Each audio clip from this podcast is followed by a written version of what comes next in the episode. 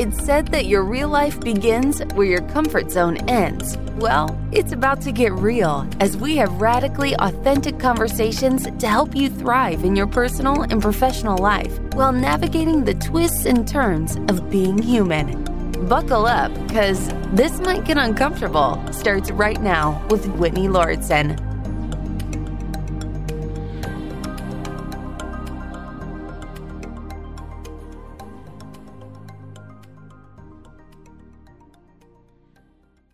I've been having a very lovely conversation with my guest today, Alexandra Docheva, who has such an amazing background. I feel like I've only skimmed the surface talking with her and reading about her beforehand. And one thing that came up in our conversation that I missed while looking at her extensive background is martial arts. And Alexandra, you said you studied it for a long time, you practiced it. What is your background and how does it impact your life currently? How does that play a role in your personal and professional life? Well, that's a great question, Whitney. Thank you for asking. Uh, martial arts, I practiced for almost 12 years. It was a dream of mine when I was in the second or third grade. So I grew up in a former socialist country, Bulgaria, and we had a movie theater close to our apartment. We saw all sorts of movies, primarily from socialist countries and communist countries and other countries, but the Chinese martial arts movies were fascinating to me. So there were also some bullies at school at the time, right? Because we all grow up around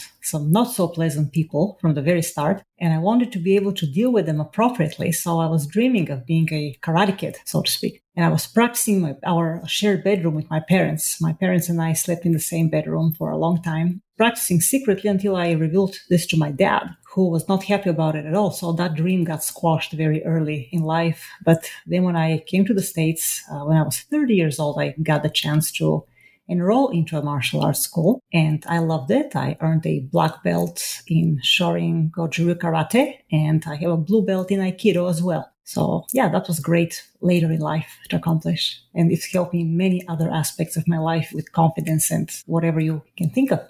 I love that you shared how it's impacted your confidence. And I'd love to learn more about that because, first of all, that's at the core of so much of your work, your writing, again, your history, all the things that you've done in life and learned from. And I've been really drawn to learning martial arts. I just haven't taken the time to set that up in my life yet. But for the past year, I was thinking about it primarily, as you also touched upon, as a way to defend myself, to protect myself, especially when I'm traveling alone as a woman. I felt like having a lot of self awareness, which I believe martial arts can give you, having more strength, knowing how to use my body. But I would love to know where does confidence fit into all of that? And by confidence, do you mean emotional confidence, physical confidence, all of the above? What does that look like for you? What did you experience while you were studying and practicing martial arts?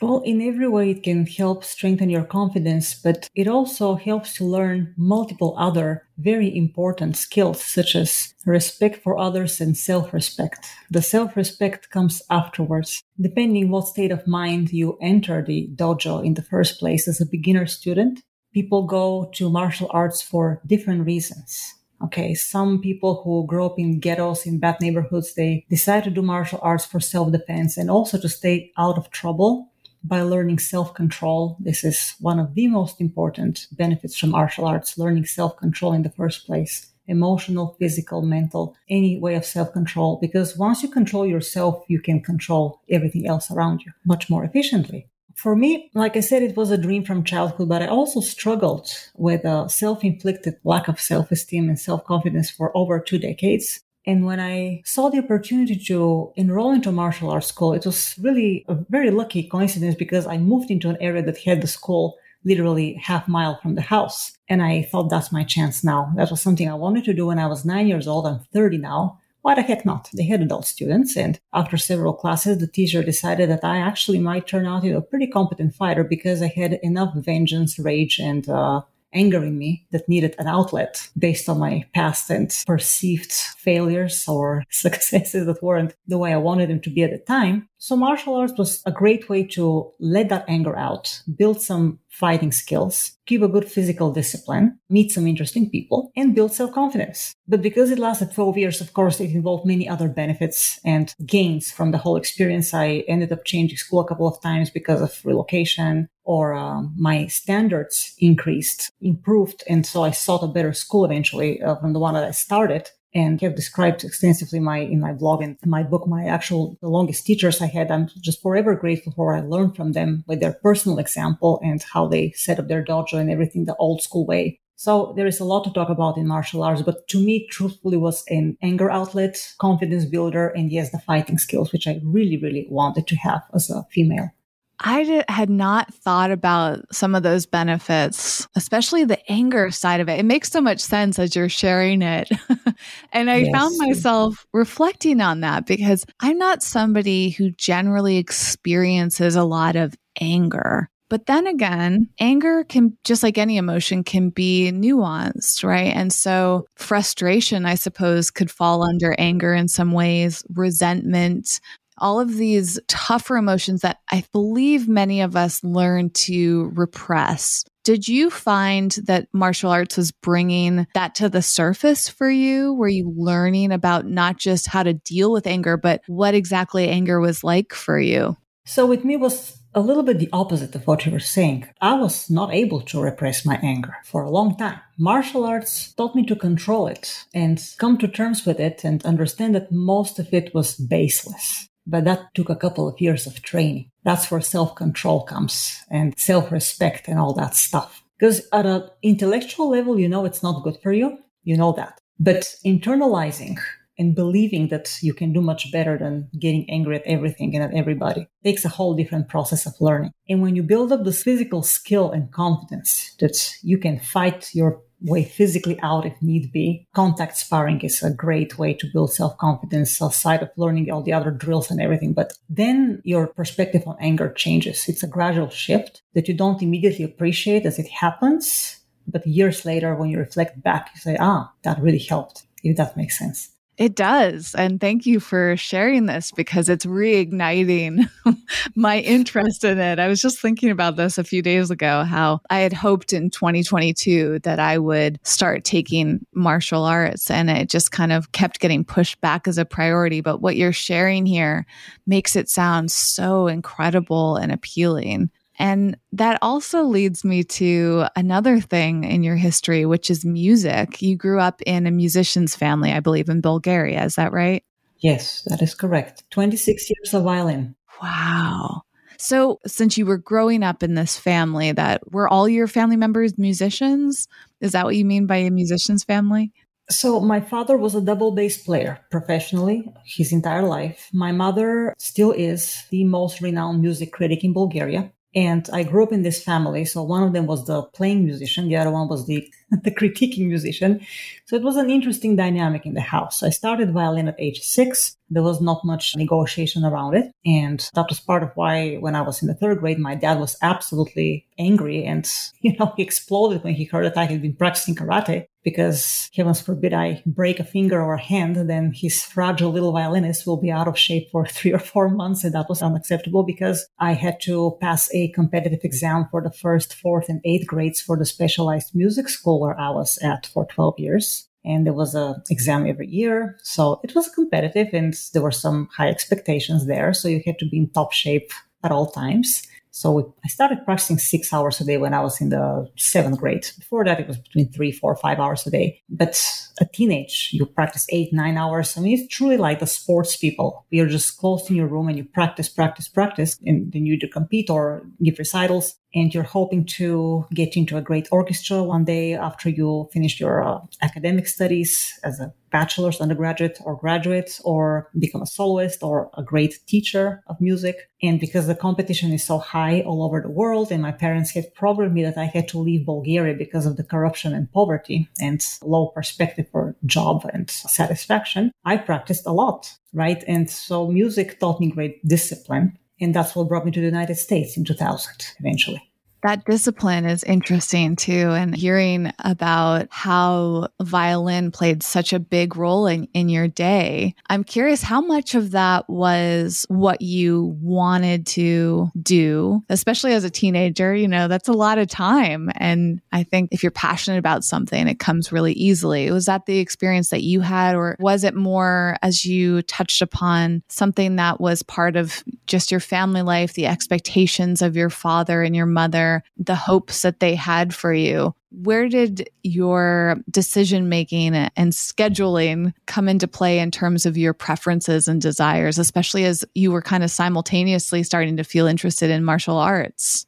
Yeah, the interest in martial arts was early in the third or fourth grade. Then it had to fade away because the violin took prevalence, right? When you practice long hours, you learn to like it because you can see how other people succeed. And of course, I was exposed to great recordings of world class violinists and other musicians. So that was very inspiring. The problem was that my practicing wasn't the way my dad really wanted it to be. And because you don't listen to your parents when you grow up, I think very fast. So I wanted to learn just as fast as I thought. And paying attention to detail at the time wasn't something that I really grasped fully the importance of the attention to the fine detail. And as I grew up in my mid and late teenage years, I developed a sense of guilt towards my dad, who was so adamant about me learning it the right way. And he dedicated a lot of time to me, especially when I was younger. Then he let me practice on my own because he either got tired of my stubbornness or he trusted me that I could overcome the challenge of not paying enough attention to detail where he was wrong because I didn't overcome that challenge. So once this sense of guilt, which I wasn't aware of at the time, but 15 years later, I became of what had happened because I analyzed, manifested itself in a uh, very hard to overcome stage fright, which lasted quite a few years and messed me up really good. And that's where the whole crash in self confidence and self esteem started peaking and peaking and piling up again, felt like out of control because it felt subtle and unimportant until I realized it was very, very important. By then it was way too late to fight it and try to reverse it in my then very limited perception about myself and my abilities to change my mindset because I was so young. And many of my uh, peers, classmates had already accomplished more than I had, even though we started the opposite ways. I started very strong when we were children. And what happened was they succeeded more than I did gradually. And once I realized that and it hit me very hard, that stage fright just catapulted to uncontrolled levels for me because like I said, self-control was not something I was capable of at the time. And it truly reflected badly on my career for a long, long time. It's so interesting to hear about these evolutions, and so many things are coming up as you're describing it. First of all, I grew up with a musician. My father is a pianist, and music was really important to him. And he really tried to encourage my sister and I to lean into that as well. She actually tried the violin when she was really young. And I remember witnessing her struggling and not understanding it. My dad wanted it for her so badly, but she just never grew into it. And then she ended up playing, I think, the trumpet, but it seemed like she felt like she had to do it. So it probably only lasted a few years. And then by contrast, for me, I practiced flute for all of middle school and high school. I don't remember when I stopped playing, but it's been a long time. And as I'm listening to you, I'm thinking about how, for me, kind of similar to my sister, I felt almost like I had to do it. It felt like a way to bond with my father, to please my father. I had some personal interests, but I really felt like I was just going through the motions. I'm glad that I did it because playing music it brings out a different part of your brain. It reminds me a bit like learning a language, but that combination of holding an instrument and your fingers moving and your brain's processing the notes and you're taking in all the little details, like from the conductor and performing too. I'm not sure that I experienced stage fright because I was in a band. I was very rarely like spotlighted. I usually could kind of blend in. And on that note, I probably could have had opportunities to what's the term like the first seat? Is that what it's called when you're the primary? The principal.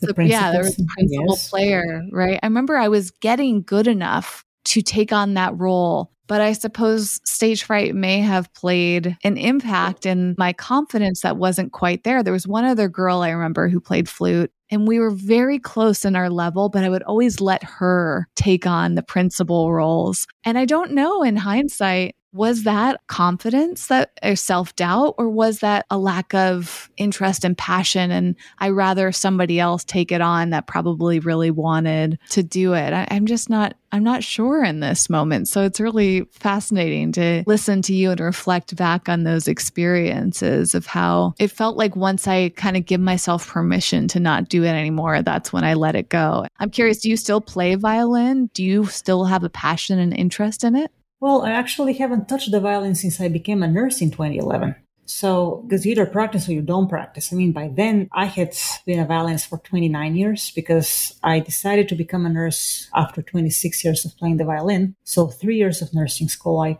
played in the orchestra my job while I was in nursing school. And then I dedicated myself to a full time nursing position because I wanted to overcome that stress and novelty as fast as possible. I thought I would cheat through the five years of getting used to it. Of course, I didn't cheat through it. It took me actually six or seven years because I'm a very slow learner, honestly, reflecting back. But I listen to classical music every day. It's absolutely still part of me, but I don't play it anymore because I felt that enough dedication for 26 years between seven and nine hours a day. I think that's, what and I was missing a lot on other aspects of life because I was so limited as a musician. I knew nothing else so I wanted to catch up on everything I had missed while I was a musician. And as far as your um, reluctance to not take the principal position in your band, I mean, you know, in classical music, the principal flute player plays lots of solos lots of solos for flute. And that is exposure, that is responsibility, and that can cause insecurity and stage fright. So well, I probably had the passion. Maybe somebody didn't just tell you, hey, challenge yourself. Why not? So challenge yourself and learn that little thrill of adrenaline and how to control that. It's a great opportunity for later in life. Maybe if somebody had told you that at the time, you wouldn't have refused the principal position so many times. But it's hard because you have to make that fast decision. If you don't have the proper influence and encouragement, it's easy to miss the opportunity because you don't see it as an opportunity. You see it as a way to kind of fail and expose yourself. The things that you don't do so well will be now clear to everybody. And truthfully, if you know that nobody's life depends on that, you might as well take the challenge. But like I said, there was no, no adult person to say, Hey, Whitney, try that. Try see what happens. It's, you have nothing to lose. And you didn't do it. You know, I think that that encouragement was there. It was definitely there from my father, but he was probably more relaxed about it. And I'm sure he would have been thrilled and so proud. But perhaps he could detect that I didn't seem that drawn to doing it. I also mm-hmm. had incredible instructors. And actually, I was reflecting on this recently for some reason. It came up. I was thinking about my band teachers and how they had so much passion. They wanted nothing more than students to lean into it because it was a requirement at certain stages of my education. You know, everybody had to learn an instrument. And then once you signed up for band, you were kind of committed to it. And we would do performances, and my instructors were very passionate about it. And I remember kind of going through phases. There were times that did feel really good, but other times I just was losing that interest and maybe just holding on. So I was kind of like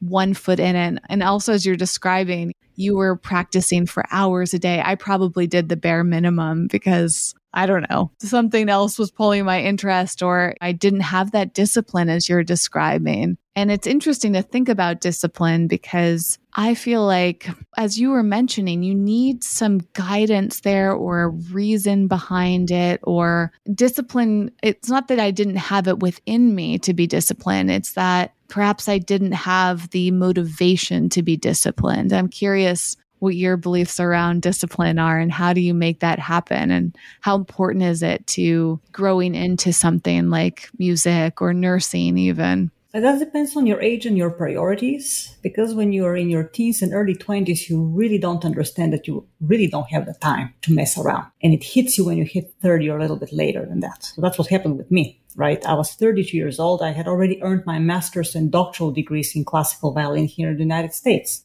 I defended my monograph in 2007. 2008, when the financial crisis hit, I got a pretty sobering news over the phone about two of the most talented younger than me violinists from my professor's class in Louisiana. I got the master's and doctoral degrees from LSU, Louisiana State University. But these two young men uh, had proceeded to earn master's degrees in very prestigious schools. And they were now in 2008, they had decided, as a mutual friend told me over the phone, to stop being violinists. And one of them was going to pursue medicine to become a surgeon like his parents. And the other one was going to pursue finances to sell real estate to very rich people. And that was like a slap on the face because these two always scored great, great positions in orchestras and they were like talented from a very early age. It was obvious that they would go far. And if they were doing this, where was I? That's what the question I asked myself. Then I went into a vacuum for a week or two and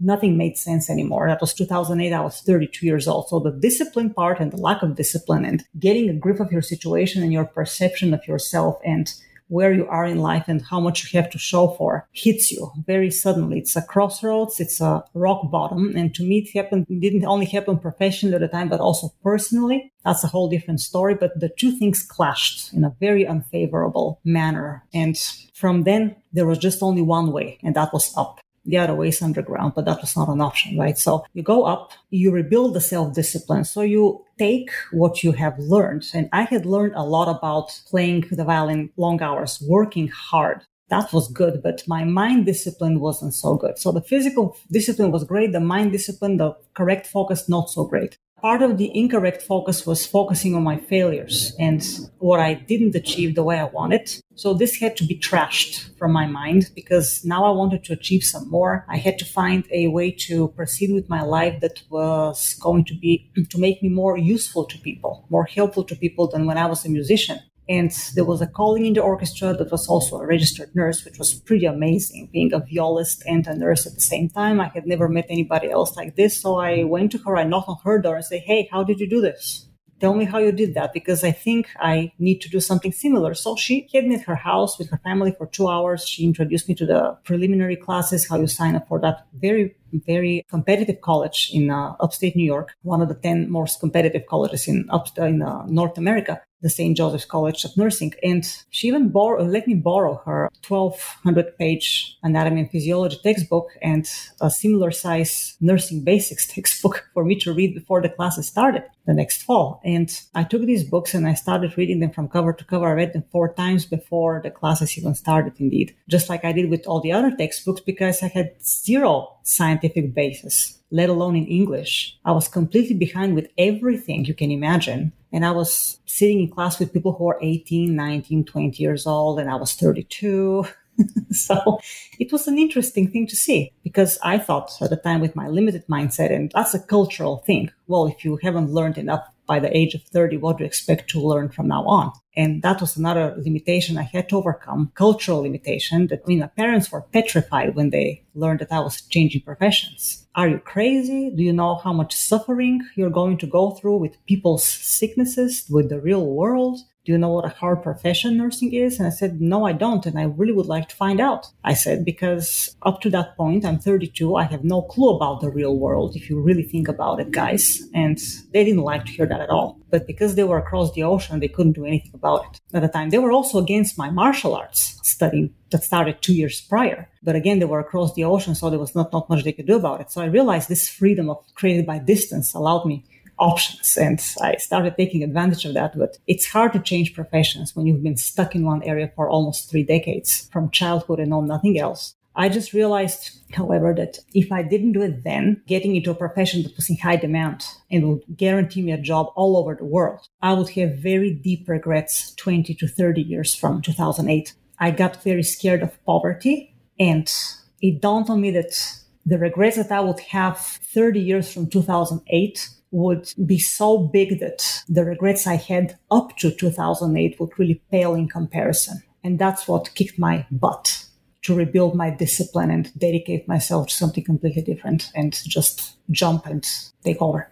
Alexandra, that's such a amazing story because when you touched upon regrets and life transitions um, and the cultural limitations as well. I, I wonder how many people are facing that and thinking it's too late to change. And also, similar to what you said to me about the music, in terms of needing someone there to encourage you, to guide you the way you're telling that story, it sounded to me like you heard of somebody else that you knew, this other musician who was also in medicine and real estate, which is part of your story as well. We haven't gotten to that yet. Was that the, you mentioned that as a crossroads and it sounds like a turning point. Was it that person's story, or did you have some other guide in your life that before this woman, right? Because this woman played a big role in getting you there, but you had to make that decision to pursue something to seek out that guidance was there anything else that played a role or was it just that the story plus having the right mentor with you was the perfect combination to get you through this big transition so, like I said, there were two people. One of them was going to the real estate selling to rich people finances, and the other one was going to be the surgeon. So it was oh, I thought it was the same person. I was thinking, wow, that's amazing. No, no, it was two people, and and that's what made it oh. scary because it's not just one person making a drastic change. There's two people and very talented, and that's what really overwhelming. Not only him, but also him. Oh my gosh, what the heck? Right? What am I doing? So there was no guidance at first. I mean, the nurse in our orchestra, she guided me, but before she guided me, I experienced a hell of a week in the orchestra. Like you feel you have no basis under your feet, vacuum. But the even bigger vacuum is between your ears. And that's a horrible feeling. Absolutely horrible feeling. You lose all connection with yourself. You lose purpose, motivation, everything. Because everything you've done up to that point, 26 years of your most productive life, are like in vain like you wasted your entire life and you know nothing else. And that's not a pleasant feeling. It can send you to depression, which it did, or it can motivate you. That happened later, right? Because you grasp the magnitude of the change you need to make with yourself. And it's not just the steps that you need, the little steps that you, the motions you have to go through to accomplish that next big goal to become a different type of professional, but you have to unlearn some counterproductive and self-deprecating mental habits. And that was the biggest challenge. I knew from the start that was going to be the biggest challenge, which is why I embraced it first and foremost. Because I figured my mindset stopped me from being a great violinist. So this mindset needs to be erased like yesterday if I want to make any progress and turn my back to all mental mediocrity that I had allowed myself to exercise on myself in order to succeed in the next profession. So that was the hardest part. And I couldn't verbalize it that way. When you're overwhelmed and completely into the eye of that storm, it's hard for you to put it into words, which is what crushes many people. If you can verbalize it at the time, it's easier, but you can't. So you just embrace your ignorance and you embrace your desperation. And these two propel you to the next level because you have no other choice. Like I said, I also personally crashed because I had a husband. That husband then decided we were no longer compatible and that had to be dealt with too. So having hit rock bottom, you have nothing to lose. It's pretty remarkable to hear the story because you're describing rock bottom, but simultaneously doing something extraordinary. Because when I misunderstood you earlier, I thought you were referencing one person that studied both medicine and real estate. And I thought, wow, that's incredible. And then as I'm listening to you, I'm thinking, oh, but you're that person. You became that person with this incredible background. I mean, not just two in one, but the martial arts and the music. I mean, like the things that you have studied and dedicated your life to, and the way that you shift through these challenges and to go from those low points. And I'm curious, since the title of your book is It Really Is Simple do you feel like this was simple on some level, or did you learn to lean into the simplicity and find the simplicity over time after you started to go through these life transitions? Option B is the correct one. Experience brings you there. Experience brings you there. Yeah, the title of the book actually, it really is simple, a holistic approach to self confidence. So, yes, the experience brings you to the simplicity once you have straightened up all of your life aspects the moment you realize what's important in life and you bring everything under control so that you're as independent and self-reliant as possible. That's where you become very self-confident, which comes with a great deal of responsibility, accountability, everything people hate. Basically, everything most people try to avoid, you don't avoid, and then you become successful, self-built, and self reliant.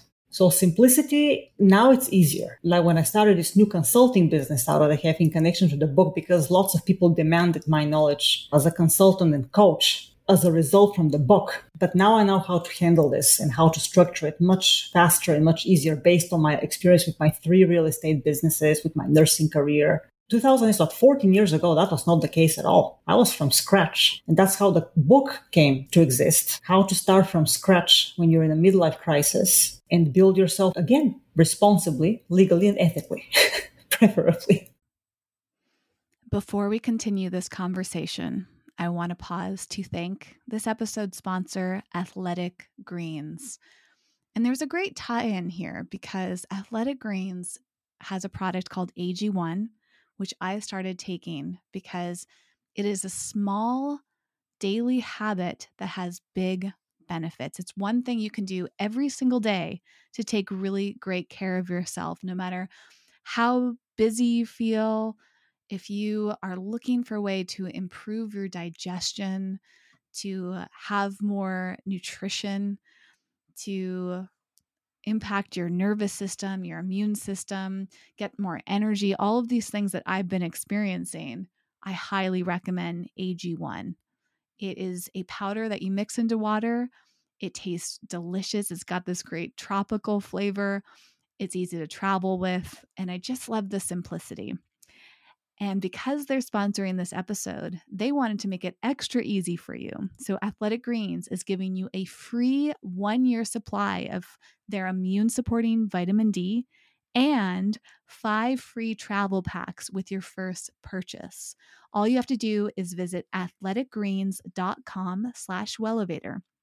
That's athleticgreens.com slash W E L L E V A T R to take ownership over your health and pick up the ultimate daily nutritional insurance.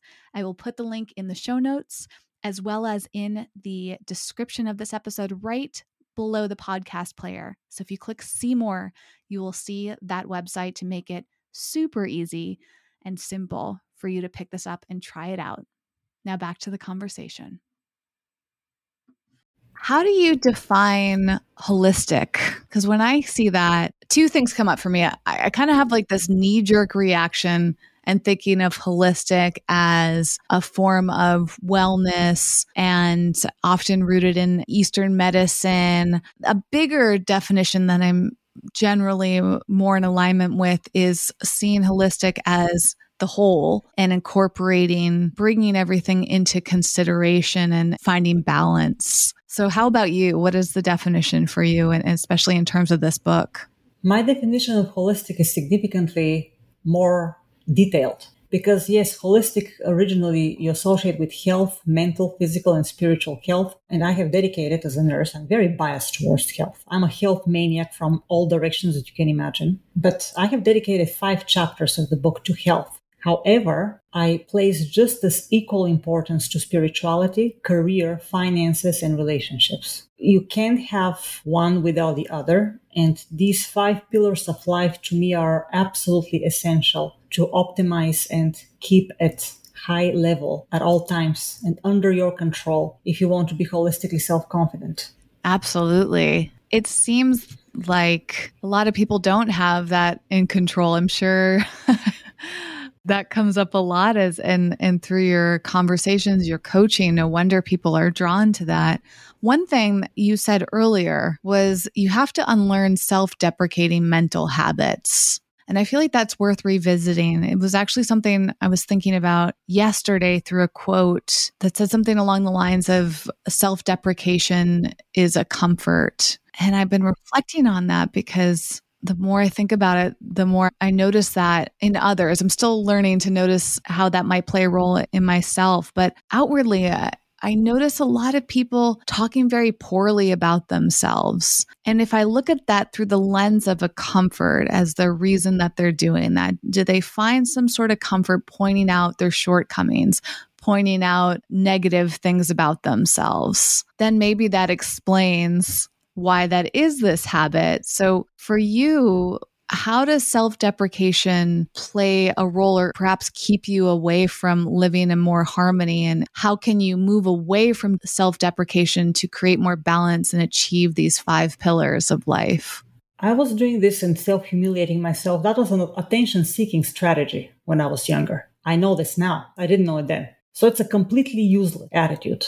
It contributes zero to your personal growth and prosperity. It's a false sense of comfort. And the sooner you get rid of that mindset, the biggest favor you'll do yourself and everybody around you. And then you will learn to prioritize the people who you associate yourself with or don't associate yourself with because the ones that are listening to you whine are just as big losers as you are at the moment. Once you become winning that situation and removing yourself from that type of thinking, you will begin associating yourself with better people that contribute better to your personal growth and respect you for who you are, for your ambitions and aspirations and desire to grow personally and professionally and in any other way. But the company is very important. People who self humiliate, they try to do this no matter where they are. I see this all the time. I just remove myself from these situations now instead of listening and offering this warm shoulder for them to weep on. I give them options. Some people you can help, others are beyond because if you don't recognize you need help, you won't accept it. You, you just want to complain to complain or you want to complain because you want to find something better. And there is, uh, I mean, you know, there are stereotypes about cultures. And for the Eastern Europeans, I've heard said that happy when he's sad. They're happy when they're sad. So there is quite a bit of truth into that because in my culture, very popular to basically compete and who can complain and express more misery about their lives. It's kind of a friendly competitive edge in most conversations in my culture, which is truly not productive at all. And that also took time to get away from, right? Psychologically, even in the United States, where most people don't complain or didn't used to, now it's diff- that's switched too. So we have a generation that complains all the time and expects everything to be served to them. But yeah, that's not a good mindset. It's an attention seeking behavior. That's all there is to it. It's not helpful. It wastes time in useless thought process. It clutters your mind. And when you have cluttering thoughts, petty thoughts, self humiliating thoughts, these cannot coexist in your brain with positive, aspirational, inspirational thoughts. It doesn't work that way. Your brain doesn't process these things at, with the same intensity. So it's your choice because your mind doesn't care what you give it. It just grows what you give it. It's like soil. You plant something in the soil, it's going to grow it, whether it's a wonderful fruit, an orchard, or a whole bunch of weeds or toxic poisonous plants. The soil will grow it. Your brain is the exact same way. It doesn't care what you give it, it's going to grow it. So you better take charge of your thoughts, your thought process, what you give your brain, what you feed your mind every day, and it's going to grow from there. That is such key information because that point you're making about attention also resonates a lot because as I've been reflecting on the self deprecation, I see it a lot on social media. I see it a lot in content that tends to go viral, you know, lots of people seeing it, lots of people commenting on it. And that's likely because misery loves company. Yes. And it gets attention. People are very drawn to drama. They're drawn to bad news. I mean, that's huge in our media. It's how can we share what's going wrong for somebody else? And I think people get drawn to that because either they can relate to those things going wrong or it makes them feel better to see things that are worse for somebody else.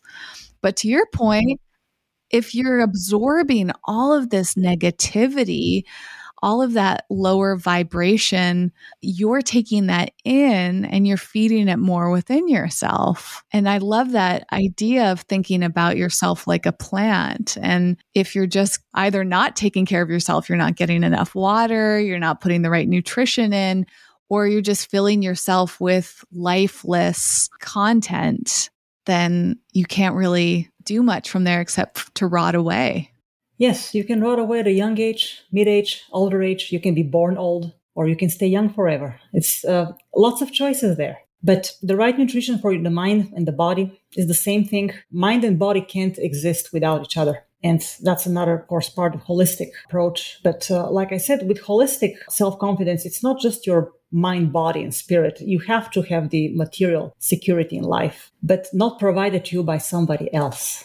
This is the important thing to touch also, because if you are not financially independent, you won't be mentally, spiritually, and physically healthy for a long time because of the anxiety, of the dependence, of the insecurity. And this is an important thing that many holistic teachers don't touch on. And I don't blame them. The reason they don't touch on that is because there's just so many horrible health problems right now around the world, especially in the United States, chronic health conditions that make you a commodity, an asset to the healthcare system. And these practitioners just really try to at least strengthen people's health mentally, physically, and emotionally the best they can. But the holistic approach to self confidence is not only limited to health. It's just that health tends to be taken for granted so much because it comes to most of us for free in life. And the things we get for free, we take for granted.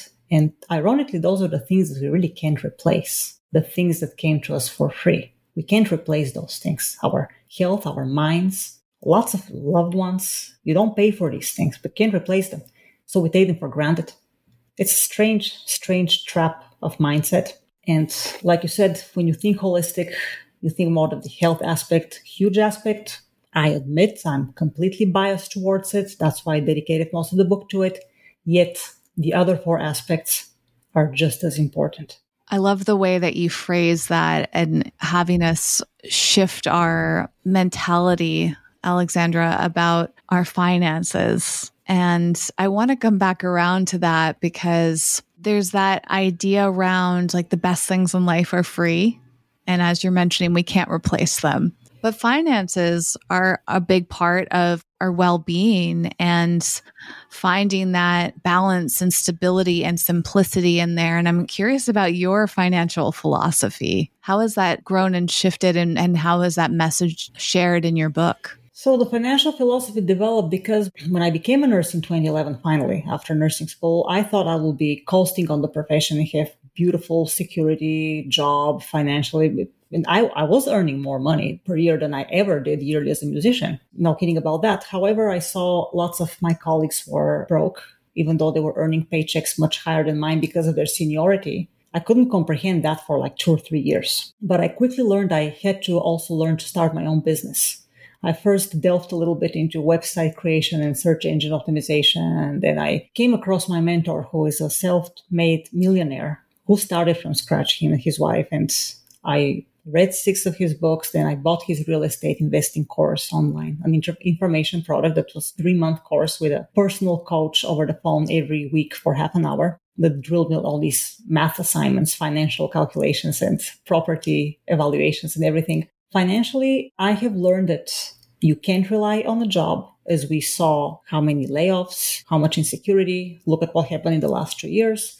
Then you cannot rely for retirement on 401k as evidenced by the financial crisis in 2008 and now in the last two years. People lose retirements. Great way to lose your retirement. Put your money into 401k. A profoundly ignorant way to invest because you have no control over this money. And then you end up taking more, um, I mean, much less when you are 65 than you expected that you will withdraw from that investment, so-called investment. So I started my businesses to become financially independent. So today, this is what I am at. I'm, I can work, I cannot work.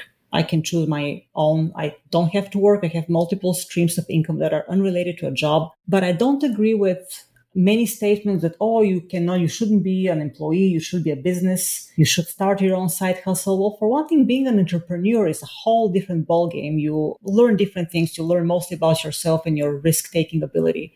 Many people go into business because they can't take the stress on the job. They hate their boss, they hate their colleagues, but they don't realize if you're the business owner, you just have five to 10 times more responsibility than you are an employee. So leaving the job because you hate the job is not the motive to start a business. And this is where the crisis is right now with all these young entrepreneurs whose venues are sponsored by their parents and friends and they have no clue what they're doing. I support that you should be able to do both. You should be able to work for somebody else and you should be able to run your own business, whether it's a small business or a corporation where you not only provide a great product to your clients, but you also provide jobs and food on the table for many families who work for you. And that way you're even more useful and helpful to society. So there are so many benefits to either philosophy about how to earn your finances.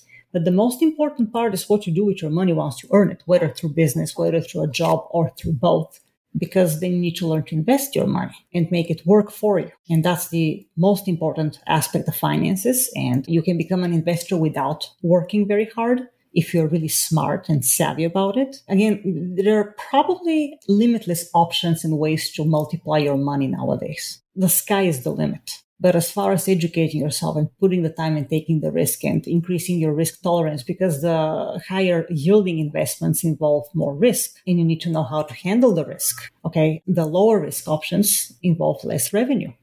So you need to understand all these things. But the whole financial aspect has these two sides. One is your career, which people confuse with finances because many expect to become rich when they work. And the job of your employer really isn't to make you rich. It is your job to make your employer rich, if anything else. But your job at the career is to learn and to be helpful to others. That's the spiritual satisfaction of being useful to society. But then your responsibility to yourself is to make yourself wealthy by learning how to multiply that hard earned money that you earned. I mean, that's a tautology, sorry, but that you have now in your savings account. And instead of buying yourself bullshit status display items that bring no value into your life, you invest this money and multiply it and create streams of income that are unrelated to a job and they're lower taxed because they're not earned income. So there is a lot to learn about the finances, but it's a huge portion of your holistic confidence and esteem.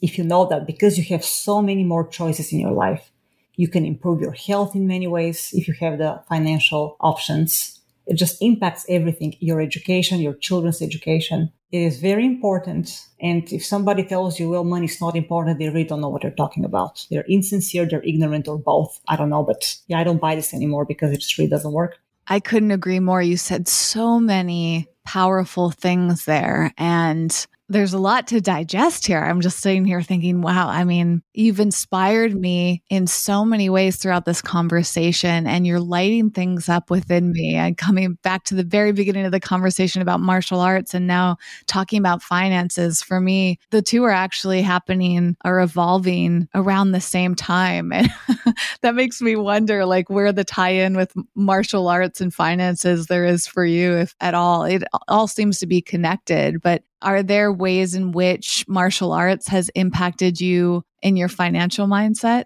Yes, ma'am. Because preparing for the black belt test, now you gotta understand, I was learning under a national champion in Shorin Goju Karate. His name is uh, Master Hanshi Greg Tierney and his incredible wife, Master Hanshi Judy Modafferi Tierney. She was the uh, first woman black belt in central New York at the time when she earned her first black belt. And uh, they're both 10th Dan right now, national champions in kata sparring and extremely competent martial artists. So they instilled in all of their students the black belt mentality perseverance. That's the main lesson you take here. So martial arts helps with everything else in your life because they strive to teach you that the real dojo is life. It's not the four walls between which you practice with your peers and train on each other. Life is the real dojo. So what you learn in martial arts, all these mental tactics and self-control and discipline and perseverance, you have to persevere through the sweat and pain. It is very applicable in your financial endeavors because there are risky situations. There are moments when you make mistakes, when you lose your hard earned money or part of it, depending how dumb you were when you started the particular operation or how knowledgeable you were. And getting through these defeats and humbling moments determines your further success and growth financially. If you give up early, you remain poor. If you keep learning from your mistakes with brutal honesty and doing better next time and even better next time, you become wealthy. You make yourself a millionaire, even if you start from scratch. That's how it works. It's not a get rich quick scheme by any stretch of the imagination.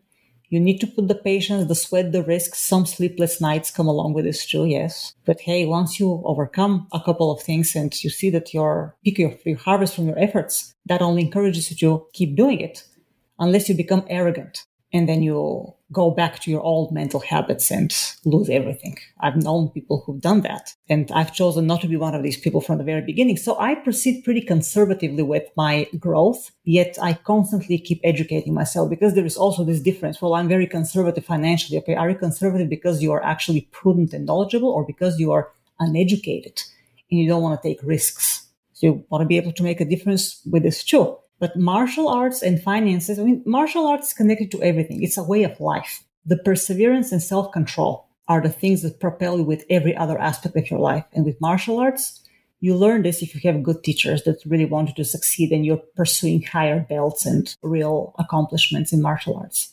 I really didn't expect for this feeling that I have right now to be part of the outcome of this conversation with you because you have just given me so many more reasons to start off with martial arts as soon as possible. And that leads me to one of my final questions for you, which is where do you begin? For someone like me, I feel like I'm almost in that similar place, even though I don't feel like I'm at a crossroads in my life, but I feel I can relate to when you were first starting to feel interested in medicine and you started to dive into it. For someone like me who wants to start off with something new like martial arts, where do you begin? Well, you go to 10 or 12 schools, you sit through two or three, four classes for three or four hours in each school, see which one is more of a social club and which one is a real martial arts school. Then you set your goals for yourself and pay the fee and start going to classes. Perfect. Martial arts for women is just the most amazing thing. See, they emphasize the anti-bullying policies for teenage kids that struggle in school, but for females, I mean, domestic violence, abuse on the job and all that stuff, I think that will be much lower percentage in real life in if more women knew how to fight very well and defend themselves. Because see, I really very rarely I have had to use my martial, my actual martial arts physical skills to defend myself. In most instances, my demeanor is such that you look at me and you know it's going to be a big problem if you mess with me physically. Because of the way I carry myself in the street or in the, at the gym, because I'm a fitness maniac to maintain my physical shape and grow it too. It creates many, I mean, it changes the way you carry yourself in daily life. And I am a very strong believer that every woman must know how to defend herself. It's just no argument. It's a way of life. And people look at me like I'm telling them something weird and out of line, when to me it's the most natural and normal thing. If you're a female, if you're considered the weaker part, you need to be able to fight really, really well. Nothing else makes sense to me at this point after having practiced it for so long. I'm almost 50 years old and I don't carry around fear that something can happen to me if I know how to avoid and not get into a bad situation in the first place. But if worse comes to worse, I'm going to destroy them. I'm not going to just sit there and wait to see what happens. But it's a black belt mentality and mindset that your life and dignity are non-negotiable that you learn through a at least five years of dedication to martial arts. You're not going to go there and take two or three self-defense classes that is not going to build your mindset. So if you're contemplating starting,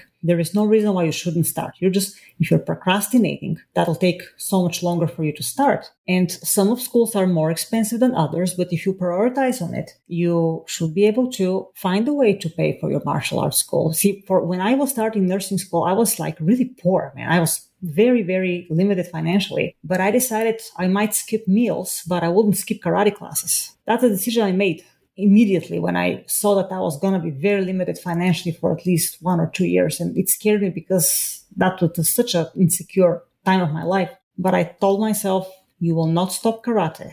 You may not eat lunch, but you will not stop karate. And guess what? I ate lunch every time. I never was hungry or poor, but that mindset I set for myself just probably to find more ways to earn income. That's all. And I wasn't limited. I was living within my means, rationing my food, obviously didn't kill me. So go ahead and start your martial arts school. Just find a good school though, because many of them are uh, have very low, poor standards for advancement. Make sure that you go to a good school. If you want to take an experienced martial arts friend with you to point you in some direction to tell you, yeah, this school is bullshit, this school is great, this school can be better. Or you can do it yourself, but shop around a little bit. It's your money, it's your time, and start from there.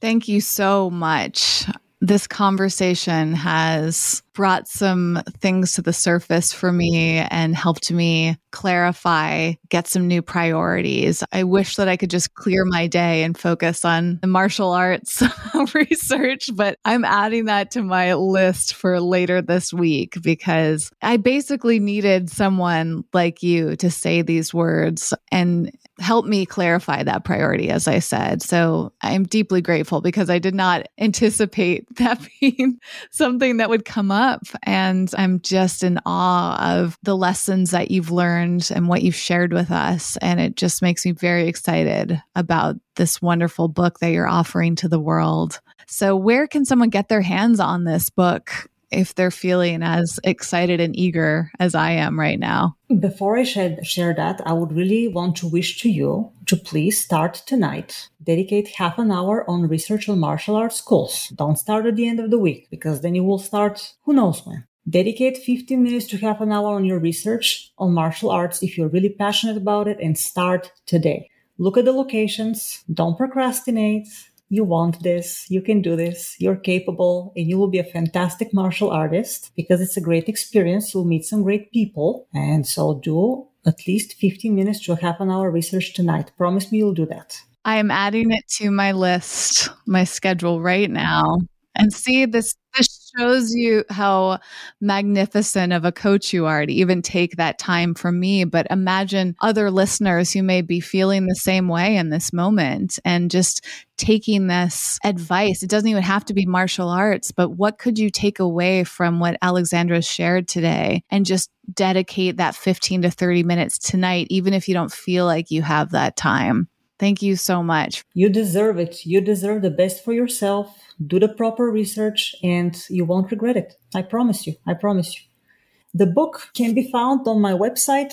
The website is holisticselfconfidence.com. No dashes. holisticselfconfidence.com ebook version, paperback version. The ebook is purchasable worldwide. The paperback is purchasable in the United States. We're working on the worldwide for the paperback, but the shipping costs are such that we're trying to find the most affordable options for people. Right now, they have to pay more for the shipping than for the book itself. So we're offering it ebook, much more affordable.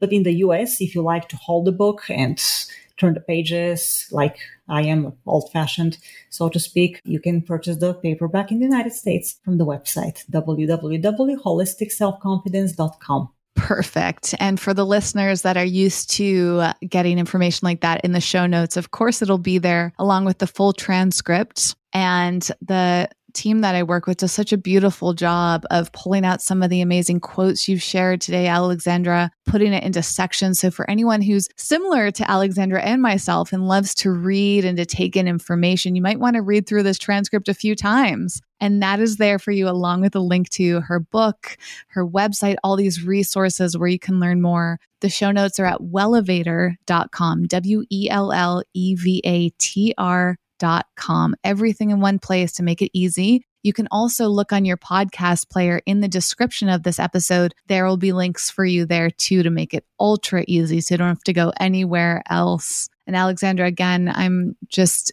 feeling, I don't want to use just thankful and, and grateful because I, I wish I had a, another synonym for those words right now because I feel honored for you spending the time with me and sharing these things. I feel just deeply moved by what you've shared today, specifically with me, but also your story and the path and the twists and turns of your life have just been a complete delight to listen to. So thank you for being here today.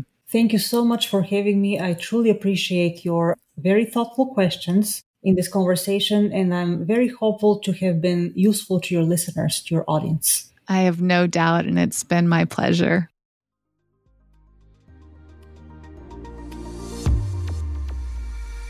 Thanks for listening and getting out of your comfort zone with us today.